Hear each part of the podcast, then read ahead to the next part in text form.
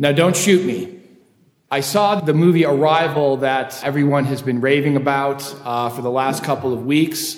Uh, everyone said it was maybe the best movie of the year, the best sci fi movie in a decade. And unfortunately, I really wasn't all that impressed with it. But I do think that the movie uh, demonstrated something that, uh, because of some of its unique uh, plot structures, did demonstrate something that we can use to draw an analogy to uh, our Blessed Mother. And so, if you're not familiar with the movie, I'll give you a little thumbnail sketch. And in the movie, there are um, these aliens that come to Earth, and Amy Adams, who is the um, heroine of the story. She is a world famous linguist who teaches at a university. And so the military asked her to come uh, to uh, try to make contact with these aliens because she's a linguist who can possibly, you know, decipher uh, what they're trying to say or find some way to communicate with them. And so she undertakes this assignment, and so she and a crew of uh, people go into the, they're welcomed into the spacecraft with the aliens, and you know they see them, and of course it's a very profound question. I mean, how do uh, you know two creatures, two totally separate creatures, two intelligent races, but from you know totally different worlds, how do they possibly you know communicate with each other? What frame of reference do they possibly have in common uh, that could allow for any kind of meaningful communication? And so throughout the, you know, this process, which, um, you know, she is able to sort of start with using her, her understanding of linguistics. She's able to start this process and uh, start to decipher some of the symbols that the uh, alien race is showing to her and to convey to them some of our concepts in language. Um, she is haunted by these, what we think as the viewers of the movie are flashbacks to when she is teaching her own daughter uh, how to uh, communicate and to teach her the meanings of words and symbols and so forth. But in fact, what these actually are are forward memories. Um, or in a sense, she's given glimpses of her own future because we don't find this out till later in the movie. She actually doesn't have a child yet. And so this child that she is um, having these memories of teaching her how to learn uh, language are actually uh, her future. And because uh, being in touch with this uh, alien race, this exposure to their way of communicating, is actually giving her sort of a, a bi-directional memory. She has both memories of the past as well as memories of the future. And so that's kind of the, the linchpin of the movie.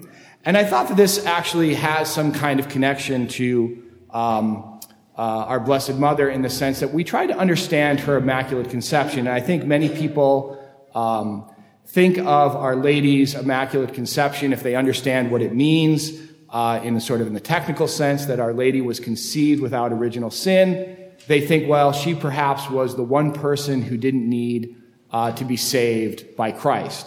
Uh, that she was someone who, by some kind of unique status, was um, you know co-equal to Christ or something like that. But instead, just as we see that um, you know, uh, the character in the movie Arrival was figuring out how she was going to teach uh, or learn from or learn to communicate with the aliens by looking forward to memories that she had not yet experienced yet. Uh, we can say that our blessed, our blessed mother was saved from original sin by the merits of Christ, despite the fact that, of course, Christ had not yet suffered on the cross, that she was conceived without sin in preparation for the saving work of Christ. And so she was not saved apart from the merits of Christ.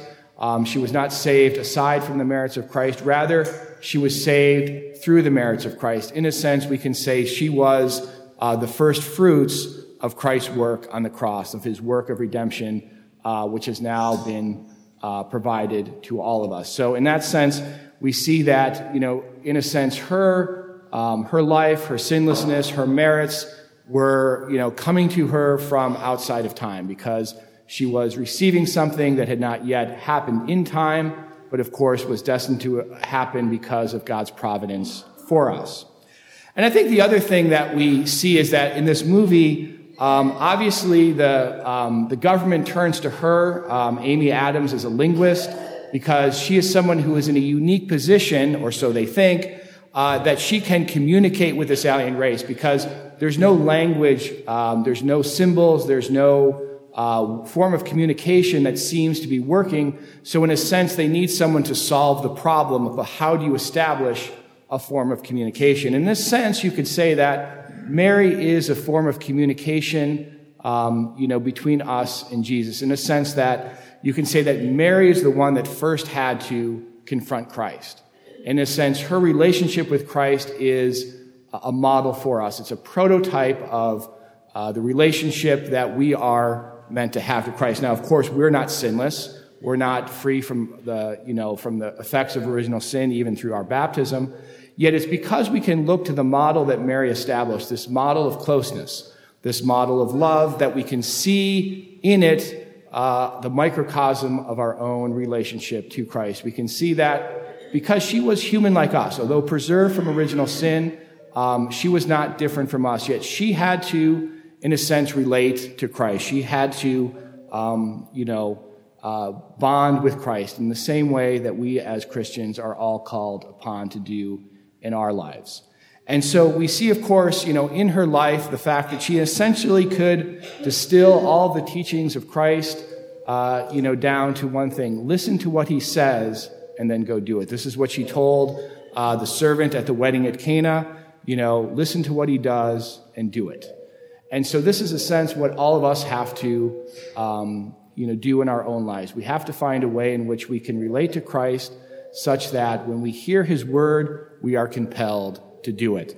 And of course, it's a great challenge for us because unlike Mary, we are weighed down by sin. We are weighed down by the effects of sin in our lives. And so it's not as easy for us, but at the same time, because we have, you know, Mary magnifying uh, our Lord for us, it is possible. It is something that as Christians we are heirs to and we can draw upon as a way of um, seeing our relationship to the Lord in a new life. We know that it's possible um, that one person, at least, Mary, could exist in a life of total communion, a life of total love, and a life of total self giving uh, with our Lord. And so, therefore, we have a wonderful and beautiful model to follow in our own lives.